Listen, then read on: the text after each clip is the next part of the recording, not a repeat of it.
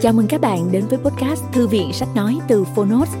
Ở podcast này, chúng tôi chia sẻ phần mở đầu và chương mục của những sách nói bán chạy thuộc nhiều lĩnh vực khác nhau được đội ngũ của Phonos chọn lọc. Mong là thông qua podcast, người nghe sẽ tìm thấy quyển sách phù hợp cho bản thân và cả những kiến thức hữu ích cũng như nguồn cảm hứng, kinh nghiệm giúp cuộc sống hàng ngày trở nên phong phú, hiệu quả hơn. Podcast Thư viện Sách Nói được phát sóng đều đặn vào thứ ba, thứ năm và thứ bảy hàng tuần. Mời các bạn cùng đón nghe. Và nếu yêu thích nội dung này, hãy tải ứng dụng âm thanh số và sách nói có bản quyền Phonos để nghe trọn vẹn cuốn sách. Ngoài ra, Phonos còn sở hữu hàng ngàn nội dung số hấp dẫn khác như tóm tắt sách, ebook, thiền, truyện ngủ, nhạc chủ đề, vân vân. Hẹn gặp lại các bạn tại ứng dụng sách nói có bản quyền Phonos nhé. Còn bây giờ, hãy cùng lắng nghe cuốn sách của ngày hôm nay.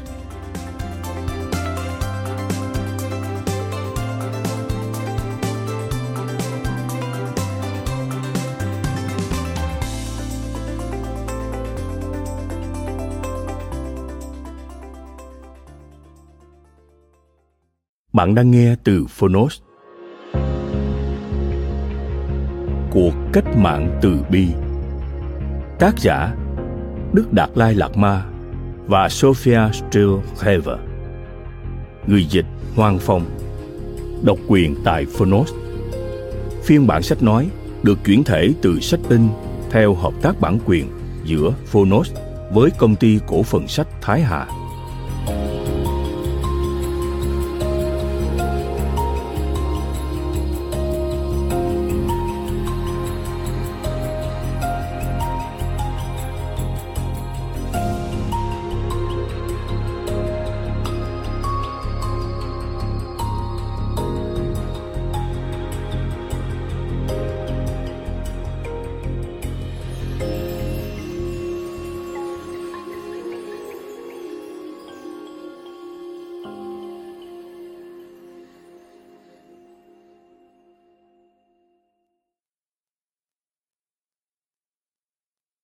Đạt Lai Lạt Ma Đức Đạt Lai Lạt Ma là vị lãnh đạo tinh thần của Tây Tạng và người dân Tây Tạng xem Ngài là hóa thân của Bồ Tát Quán Thế Âm. Thế nhưng, từ năm 1959, nhà sư Tenzin Gyatso, tức là Đức Đạt Lai Lạt Ma thứ 14, đã phải lưu vong tại Dharamsala trên miền Bắc Ấn vì quê hương Tây Tạng của Ngài đã bị xâm chiếm và dân tộc ngài bị đồng hóa thế nhưng cuộc sống lưu vong không thể ngăn cản được sự tranh đấu phi bạo lực của ngài vì nhân loại và vì dân tộc ngài cuộc tranh đấu phi thường bằng yêu thương, đạo đức và sự thật đó đã khiến cho thế giới phải khâm phục và cảm phục. Ngài đã được trao tặng giải Nobel Hòa bình năm 1989. Lời người dịch Trong vòng 5 năm tới đây, trên hành tinh nhỏ bé này, nhân loại sẽ lên đến 8 tỷ người. Tài nguyên phung phí, hung bạo lan tràn, môi sinh suy thoái, sự chia rẽ giữa các tập thể, dân tộc, quốc gia và lục địa ngày càng gia tăng. Hố phân tách giữa kẻ dư thừa và người nghèo khó ngày càng sâu hơn. Sự tranh giành miếng ăn ngày càng khốc liệt dưới một góc nhìn nào đó, thì phải chăng con người quá hận thù và độc ác với nhau? Thế nhưng, dù là thuộc dân tộc nào, nền văn hóa nào, theo tôn giáo nào, nói một thứ ngôn ngữ nào, sinh sống ở phương trời nào, thì tất cả chúng ta đều sinh ra, già nua, bệnh tật và nằm xuống giống như nhau.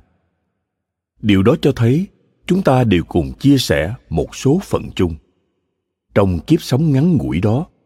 Chúng ta cố gắng tìm một chút hạnh phúc cho mình và tránh né đủ mọi thứ khổ đau đang rình rập mình, từ bên trong tâm thức cho đến thân xác bên ngoài. Điều đó trên căn bản cho thấy chúng ta rất gần gũi nhau, chẳng khác gì nhau. Chúng ta sinh con đẻ cái và thương yêu chúng giống như nhau. Thế nhưng, sinh ra thì chúng lại không có cùng một may mắn như nhau có những đứa bé trơ xương, có những đứa bé phì nộm, có những đứa bé ăn xin. Nhưng cũng có những đứa bé đến trường bằng những chiếc xe sang trọng và bóng loáng. Dù là con người như nhau, thế nhưng dường như thế hệ của chúng ta lại quá ích kỷ, đang tàn phá xã hội, môi sinh và sự sống, lưu lại cho con cháu mình một thế giới đầy bất công và hung bạo, một hành tinh kiệt quệ và ô nhiễm tuy nhiên, cũng có những người ý thức được trách nhiệm mình trước bối cảnh đó của địa cầu và nhân loại. Thế nhưng, số người đó thật hết sức hiếm hoi. Tất cả sự tồn vong của nhân loại là trong tay của thế hệ trẻ ngày nay, tinh khiết và lý tưởng hơn. Thế hệ đó phải tự đứng lên để bảo vệ di sản của tổ tiên, một môi trường lành mạnh, kiến tạo một xã hội nhân bản và một nền hòa bình đích thực quyển sách này của đức đạt lai lạt ma kêu gọi tuổi trẻ hãy đứng lên làm một cuộc cách mạng, hầu kiến tạo một thế giới an bình và tự do hơn, một xã hội công bằng và nhân đạo hơn, một sự sống tinh khiết và một hành tinh bớt ô nhiễm hơn. Người ta thường nghĩ rằng cách mạng là một sự lật đổ, một sự tàn phá để xây dựng một cái gì đó mới mẻ hơn. Thế nhưng, cuộc cách mạng này không hoàn toàn mang ý nghĩa đó, mà là một cuộc cách mạng của từ bi, yêu thương và rộng lượng. Nổi lên một sự biến cải từ trong tâm thức của con người, một sự hàn gắn giữa con người với con người và với thiên nhiên. Những lời kêu gọi này của đức đạt lai lạt ma đã được bà sophia Strelrever giống lên với tất cả tâm hồn và bầu nhiệt huyết của mình. Hỡi các bạn trẻ trên toàn thế giới hãy nắm tay nhau để cùng yêu thương nhân loại và hành tinh này mở ra một thời đại mới lành mạnh an vui và hòa bình hơn cho con người và tất cả chúng sinh. Quyển sách bắt đầu được thành hình ngày 3 tháng Giêng năm 2017 sau một buổi phỏng vấn mà Ngài đã dành riêng cho một đệ tử thân tín của mình là bà Sophia Stilgraver, học giả, nhà văn và chuyên gia tiếng Phạn.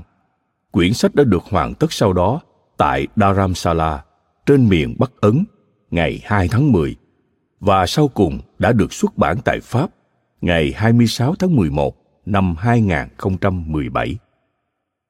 Bureau 16 tháng 5 2018 Hoàng Phong.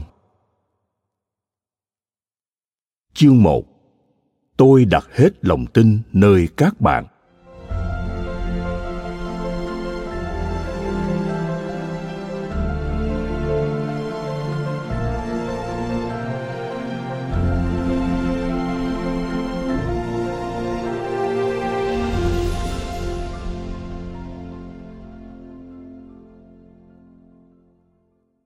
Hỡi các anh chị em thân mến, hỡi những người bạn trẻ của tôi. Các bạn sinh ra vào đầu thiên niên kỷ thứ ba này, các bạn quả là tuổi trẻ của thế giới. Thế kỷ này chưa được 20 tuổi, do đó còn rất trẻ trẻ như chính các bạn hôm nay.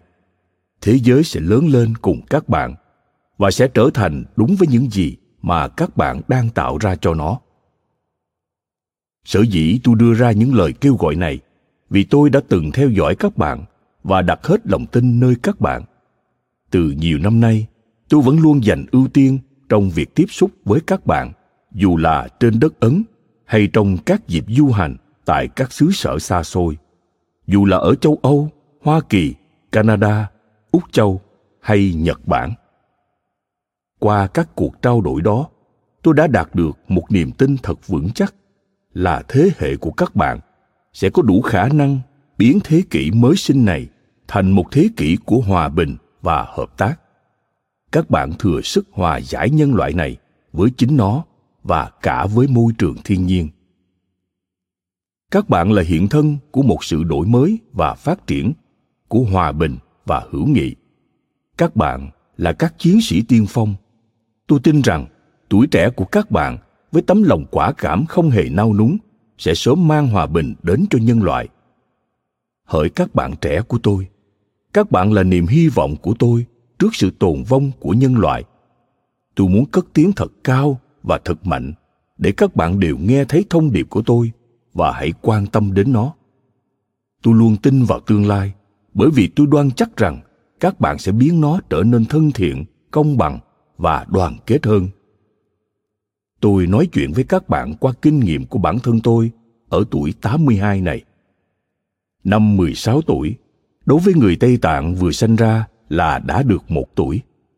Ngày 17 tháng 11 năm 1950, tôi mất hết tự do, không được ngồi lên chiếc ngai ở Kinh đô Lhasa để nhận lãnh trọng trách tối thượng trên cả hai phương diện thế tục và tín ngưỡng của xứ Tây Tạng.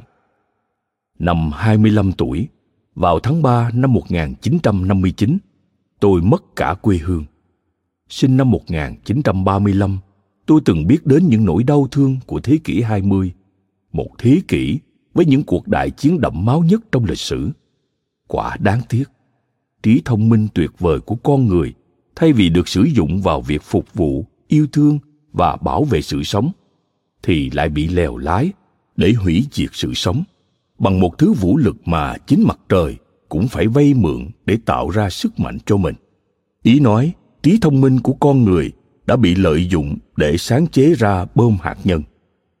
Các bạn sinh ra trong một thế giới mà các kho vũ khí hạt nhân của một số cường quốc nguyên tử có thể hủy diệt đồng loạt hàng chục hành tinh như thế này.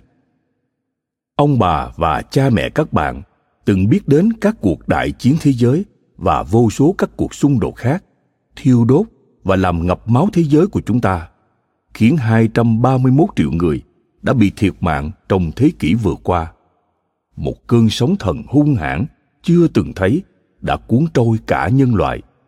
Cơn sóng đó được nuôi dưỡng bởi các thứ chủ nghĩa quốc gia thật khắc nghiệt, sự kỳ thị chủng tộc, bài do Thái, anti-Semitism và sự nhồi sọ ý thức hệ. Tôi từng sống trong một thời đại xảy ra thảm họa Holocaust, thảm họa thiêu người tập thể, gây ra bởi chủ nghĩa phát xít tại châu Âu, với trận hỏa hoạn hạt nhân tại Nhật Bản, với chiến tranh lạnh, với các cuộc thảm sát thường dân tại Triều Tiên. Các bạn và cả tôi đều trong thế xứ Afghanistan và vùng Trung Đông bốc cháy trong lửa đỏ gây ra bởi những cuộc xung đột đang tàn phá những xứ sở mà trước kia từng là chiếc nôi của nền văn minh nhân loại. Hôm nay lại hiện lên với chúng ta từ địa trung hải, hình ảnh thay người lền bền trên sóng, thay của trẻ thơ, vị thành niên, phụ nữ và cả đàn ông. Họ là những người đã mang sinh mạng mình thách đố một lần cuối cùng với sự sống còn, với hy vọng rồi đây sẽ có phương tiện giúp đỡ những người thân sống sót. Các bạn và tôi cùng chứng kiến sự sụp đổ của hệ thống môi sinh trên địa cầu, sự đa dạng sinh học, biodiversity, đang sút giảm ở mức độ kinh hoàng. Cứ mỗi 20 phút lại có một loài thực vật hay động vật bị tuyệt chủng. Chúng ta đang chứng kiến nạn phá rừng hàng loạt tại các vùng amazon, xé nát lá phổi cuối cùng của hành tinh này. Chúng ta đang chứng kiến hiện tượng axit hóa trong tất cả các đại dương sự hóa trắng của các mảng san hô, tức san hô chết hàng loạt. Các tảng băng ở Bắc Cực và Nam Cực tan thành nước. Ở mức độ thứ ba là xứ Tây Tạng, nơi mà 46.000 băng hà đang hết tuyết, khiến nguồn nước của các con sông lớn của toàn thể Á Châu bị khô cạn. Thế nhưng, nguồn nước ấy cũng là nguồn sống của một tỷ rưỡi người trong các vùng chung quanh các bạn thừa biết những chuyện trên đây. Thật vậy, các bạn sinh ra và lớn lên trong cơn lốc của các sự tàn phá, mang tầm cỡ của cả hành tinh này. Chiến tranh, khủng bố, phung phí tài nguyên thiên nhiên. Tấm gương hòa bình cho toàn thế giới.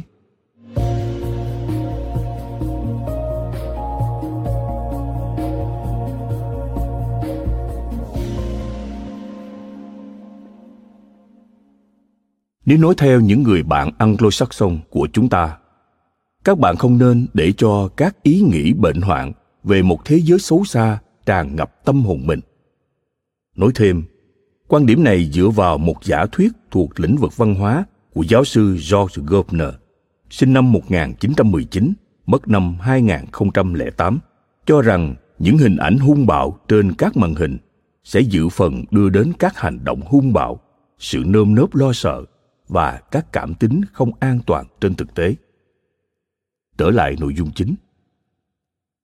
Điều này có thể khiến các bạn bị tràn ngập bởi thất vọng, không ý thức được rằng tinh thần yêu chuộng hòa bình cũng có thể nảy nở được bằng cách ý thức về giá trị của các thể chế dân chủ và nhân quyền. Vâng sự hòa giải có thể thực hiện được các bạn ạ. À. các bạn cứ nhìn vào nước đức và nước pháp thì sẽ rõ khoảng 20 cuộc xung đột đã từng xảy ra giữa hai nước này từ thế kỷ 16, sự mang rợ trong hai trận thế chiến vừa qua đã được đẩy đến mức độ tột đỉnh. Vào các năm 1914 và 1939, các đoàn xe nối đuôi nhau đưa các đoàn lính trẻ ra trận. Họ ở vào lứa tuổi của các bạn đấy, không một chút ý niệm gì về những sự tàn bạo đang chờ đợi mình nơi chiến tuyến. Trong các hầm hố ngập bùn hay trong các trại giam, tù binh thật kinh hoàng. Cả một thế hệ trẻ bị tàn sát. Biết bao nhiêu gia đình phải chịu cảnh tan tốc. Hàng triệu trẻ mồ côi, xứ sở tan hoang. Cả một nền văn minh ngã gục. Thế nhưng, nơi xứ sở của những kẻ hiếu chiến ngày xưa, nguyện vọng hòa bình đã loại bỏ được chủ nghĩa quốc gia theo kiểu xung phong ra trận tuyến. Konrad Adenauer sinh năm 1876, mất năm 1967, nguyên thủ quốc gia của Đức, và Robert Schuman, sinh năm 1886, mất năm 1963, nguyên thủ quốc gia của Pháp, là các nhà lãnh đạo nhìn xa trông rộng, một lòng vì tình huynh đệ và sự đoàn kết đã cùng nhau xây dựng Liên minh Âu Châu. Sau họ, các nhà chính trị khác đã tiếp tục công trình hòa giải đó để hàn gắn lại những vết thương của cả hai dân tộc, từng chịu đựng những cảnh tang thương.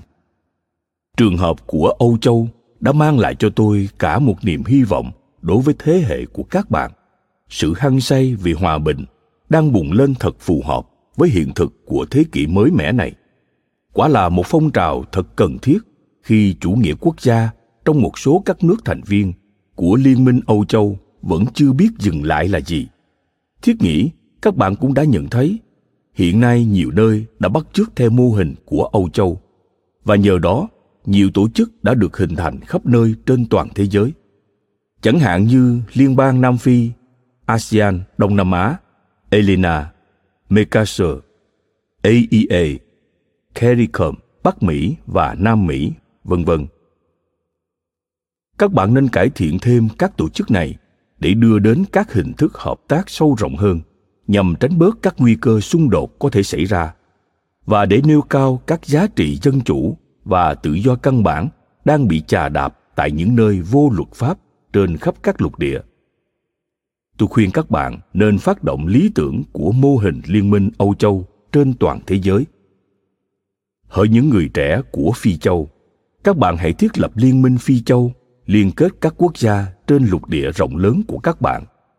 Hỡi những người trẻ của Canada và các công dân nước Mỹ, Etats Unions, người dân của Hiệp chủng quốc Mỹ. Hỡi những người trẻ trong các nước Mỹ Latin, hãy thành lập liên minh các nước Mỹ Latin.